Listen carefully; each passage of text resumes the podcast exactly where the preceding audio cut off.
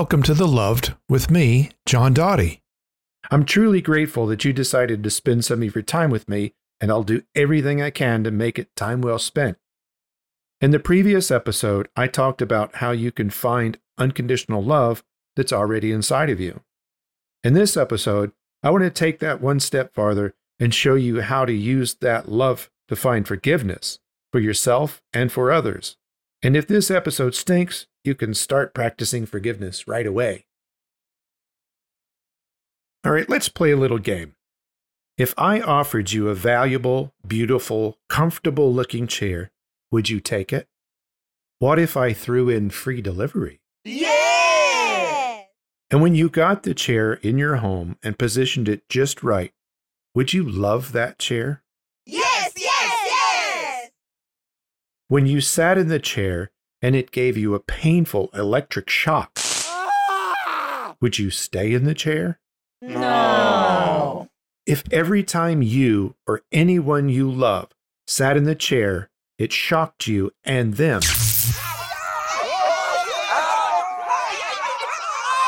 would you keep the chair? No. If the next time you saw me and I offered you another chair, would you take it too? No. Resentment is like this it looks like something we ought to hold on to, but when we get close and touch it, it zaps us. What does it do to the person, thing, or situation we have resentment against? Nothing. Nothing at all.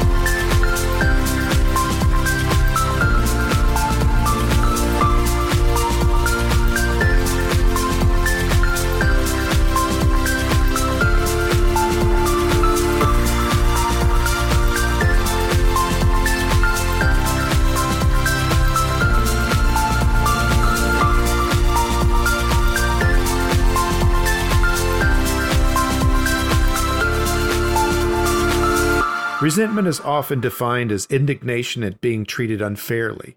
Resentments can also be a much larger bucket that carries a variety of perceptions about many people, places, or things. You know, frequently, resentments stem from unrealistic expectations and an overblown sense of my own importance. Expectations that someone should treat me a specific way or do something that I want them to do. Even if those demands are reasonable, my expectations can be a setup for resentment. There's even a special saying that comes out of 12 step program. Expectations are just premeditated resentments. The easiest way for me to avoid resentments in the first place is to reset my sense of self importance and accept other people's right to tell their stories how they see fit. The world is a stage and its people are merely players. But God help me when I think I can or I should direct. As soon as I attempt to take on that role, all those empty resentment buckets line up for a refill. I've mistakenly convinced myself that I know how to direct your life better than you do. Besides being arrogant, it's also incredibly disrespectful. Once a resentment has formed, it needs to be dealt with directly. I have to acknowledge the resentment, and I need to make sure that I don't stir up any more anger or hurt in the process.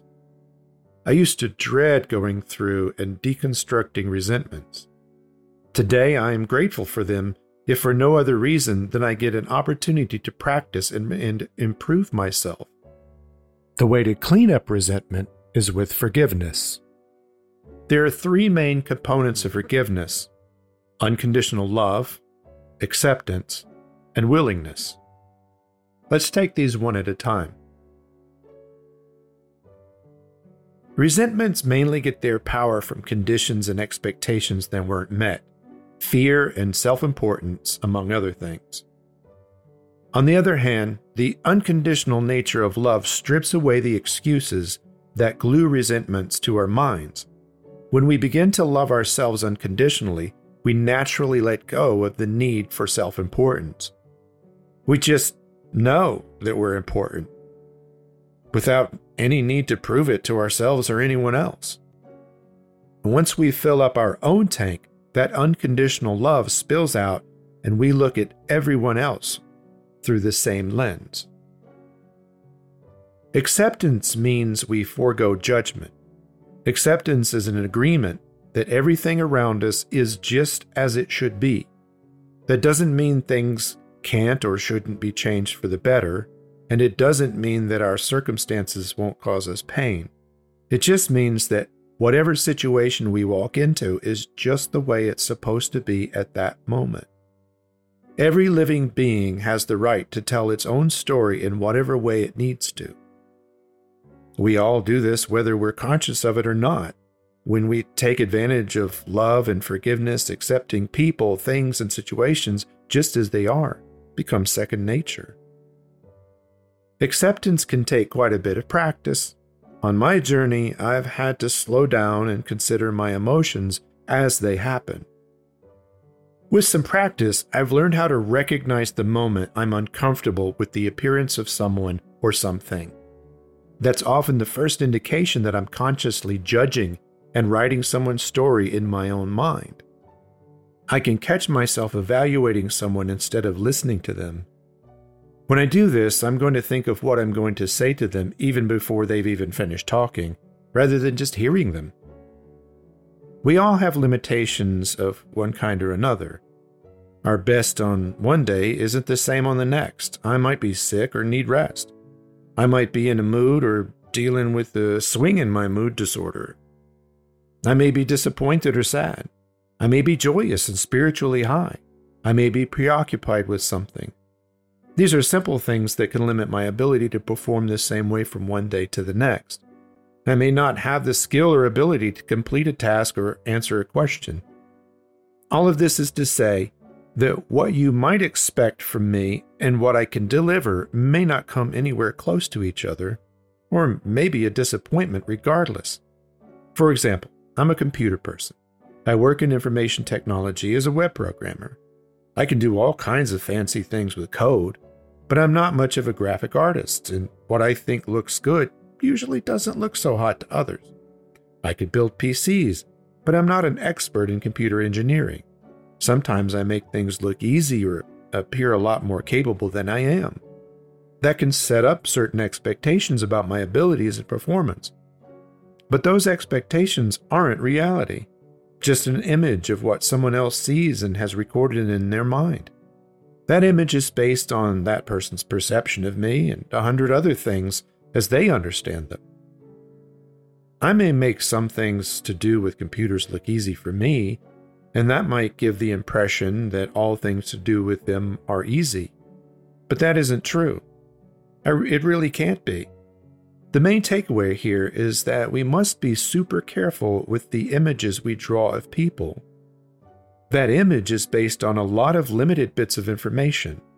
A lot of that information is formed from a glance or a word, or we take that tidbit of info and write a huge story all around it, filling in all the gaps to flesh out the entire person. How much of that image can be true? Then there are the masks we wear the roles we play may be inaccurate. We might flex and try to impress someone. We might build up an expectation for someone else and not be able to deliver. That's why we need to be authentic and as honest as we dare about ourselves. In the four agreements, Don Miguel Ruiz calls this an agreement to be impeccable with your word. The only expectation I can truly have from someone is that they'll be human and whomever they want to be. I want to share love and joy with them and maybe help make their day a little brighter, but it's not up to me if they'll be willing or able to accept such things. I sure can't be disappointed or resentful if they don't. If I do love them and respect them, then I offer what I can without expecting anything whatsoever in return. Honestly, that's not always easy to do, but it is most of the time. Acceptance just means knowing that people are going to be who they want to be and not how we want them to be.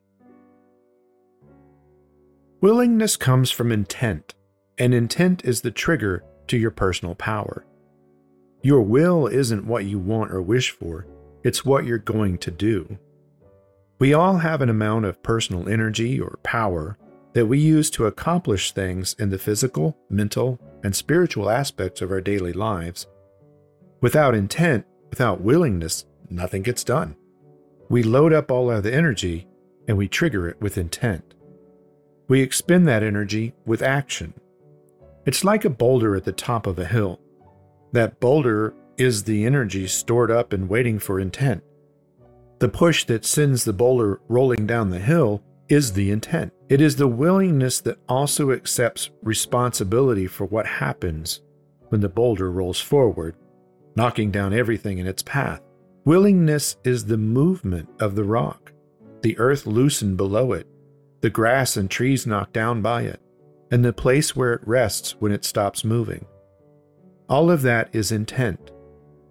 All the unknowns that happen are the intent. Even the consequences I didn't expect or didn't want are the intent. Nothing happens without intent. Forgiveness cannot happen without intent. Love cannot flow through us or from us without willingness. When we are talking about forgiveness, we need to focus our intent carefully. We need to consider what we're about to send our energy out to do. We forgive people, places, and things so that we can heal. We heal so that we can grow in our spiritual love. We grow in our spiritual love so that we can be happy, useful, and of purpose. The willingness needs to come with the understanding that every action has a consequence some good, some bad, some neutral. Once we use our intent, the boulder is out of our hands. The forgiveness is powerful. I'm not saying that we need to make a big plan to forgive and heal all our resentments at once. I'm saying that we need to be thorough. Resentments are poison built up and nurtured so that they expand and become more powerful. Like a surgeon cuts out a tumor, it's important to get all of it so that it doesn't come back. If we leave even a little bit of that poison in our minds, it will come back. Forgiveness must be complete, and we need to be willing to go through as much of that resentment as we can to get rid of it and heal from the damage that it has caused. Now let's talk about what forgiveness isn't. Forgiving someone doesn't necessarily change their lives any more than resenting them did. So often we think that the person we forgive needs to be grateful for that gift. But that's just a lie. Forgiving someone isn't for them, it's for ourselves. We can easily carry a resentment against someone we can't or will never see again. What good is it to that person if we forgive them or not? We may get a chance to tell someone that we forgive them, only to have that person suggest we go off and do something physically impossible with ourselves. I'm not suggesting that we don't tell someone that we have forgiven them. There are certainly people who would benefit from that news. It's just not really my problem if that person wants it or not. If that person doesn't love, respect, or forgive themselves, whatever I offer will just be temporary relief. This gets into relationships, and I hope to cover that topic in depth in a future episode. Now, something I get asked about quite a lot is about forgiving people who have abused us. Forgiving someone who is abusive or unrepentant can be really difficult. That kind of forgiveness does not mean that we keep accepting the abuse. It's just that we accept them as a sick person and we reclaim our own power and energy to spend how we want to. I've learned that it is within my power to simply walk away from caustic people and toxic relationships. I don't do drama. I can't fix anybody, and that's not what I'm on this planet to do anyway. No matter how deeply I'm into or committed to my spiritual health, I can still get my feelings hurt or provoked to anger. There just isn't anyone on this planet who is so dependent on my presence for survival that I need to take abuse to sustain them. An exception would be someone who had an illness that made them say mean things but that's someone who is indeed sick, and it's easy to understand that whatever they're saying is nonsense anyway. Let's talk about making amends. Sometimes we're the ones who need to seek forgiveness. We might be able to give someone an opportunity to forgive. Making amends, though, isn't so much about seeking forgiveness as it is an attempt to repair the damage we caused. Now, there are enough variations and pitfalls when making amends that I'm going to dedicate an episode just to that subject. For now, it's enough to say that the object of making amends is to repair the damage, not cause more. Sometimes, too, part of making amends is keeping my mouth shut and letting the other person unload all the poison I gave them with interest. Amends starts with making new choices and living the amends in real time. When it comes time to communicate and clean up my mess, I have to get rid of any expectations of how the thing will go or what any of us will get out of it. I need to just let it happen without hoping for a particular outcome. If I can't do that, it may be best to just stay away until I can. There are those two that I can't make amends to personally.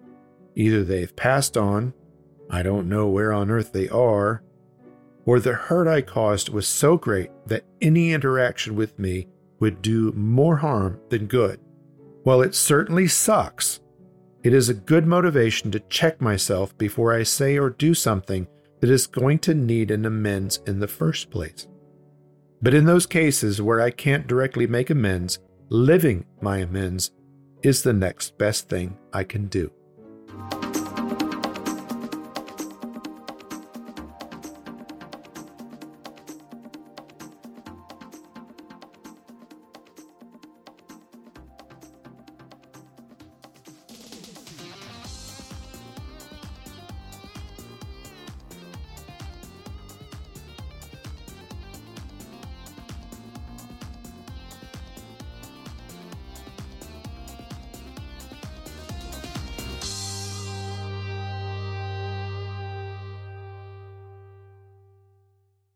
So let's put this all together.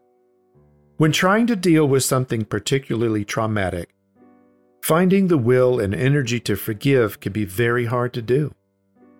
This itself can cause a feedback loop where you might feel guilty or frustrated that you can't forgive. This is why self love and self respect are so important to this process. It's important to set out in the beginning not to judge your own performance or ability to forgive something difficult or anything at all for that matter. You know, even after years of practice, there are some resentments that have and will take a long time to get through. There are things that were so unfair and hurtful, things that were done ages ago that still have a tangible impact on my life today. And it is suffering through those consequences of someone else's actions, the sheer injustice, that pushes the pain and anger to the surface. With those powerful resentments, I need to take extra care and more time to process them. Not all resentments are created equal. Some are deeper and some are harder to deal with. Maybe they're just too painful, or the pain is still active right now. With time, patience, and willingness, those resentments can be lifted.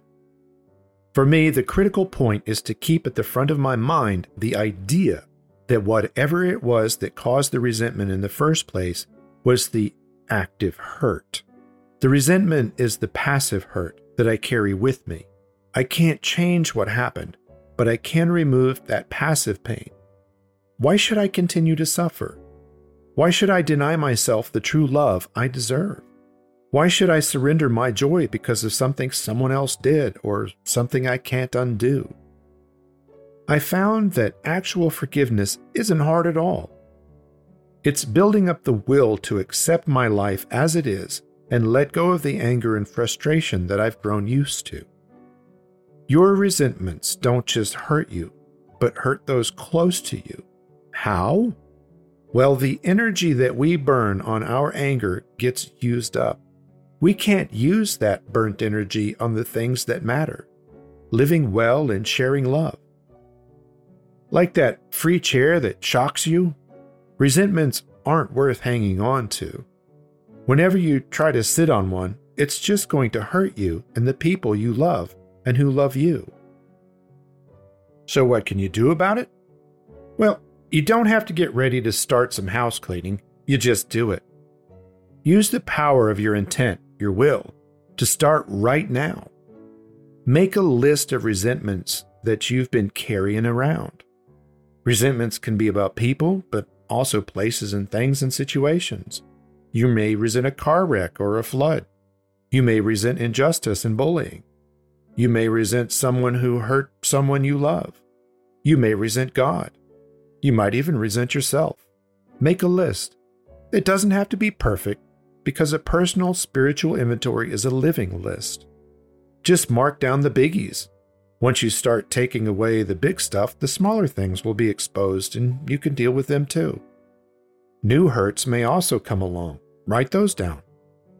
This isn't about perfection, it's just progress. Once you're satisfied with this inventory, take a moment to experience the emotions but don't dwell on them. Just a few seconds or a minute. Look at it and see if you had an active part in what caused the resentment in the first place. If you did, then you'll want to forgive yourself too. One by one, meditate or pray on each item on your list. Whether it's God's or God or something else you can understand to be bigger than yourself, like maybe unconditional love, Ask that force to help you release the stranglehold you have on those hurts and resentments. Imagine what it would be like to not be angry, fearful, or hurt. Imagine that each item on that list is a piece of wood. Put each one on a fire and feel the warmth and energy that it emits. Just like a piece of wood on a fire, let it burn down to ashes in your mind. And just like the ashes, let it blow away in the wind. Whether you know it or feel it or not, you are worthy and deserving of joy, happiness, serenity, and peace. You are made out of love, and you are loved.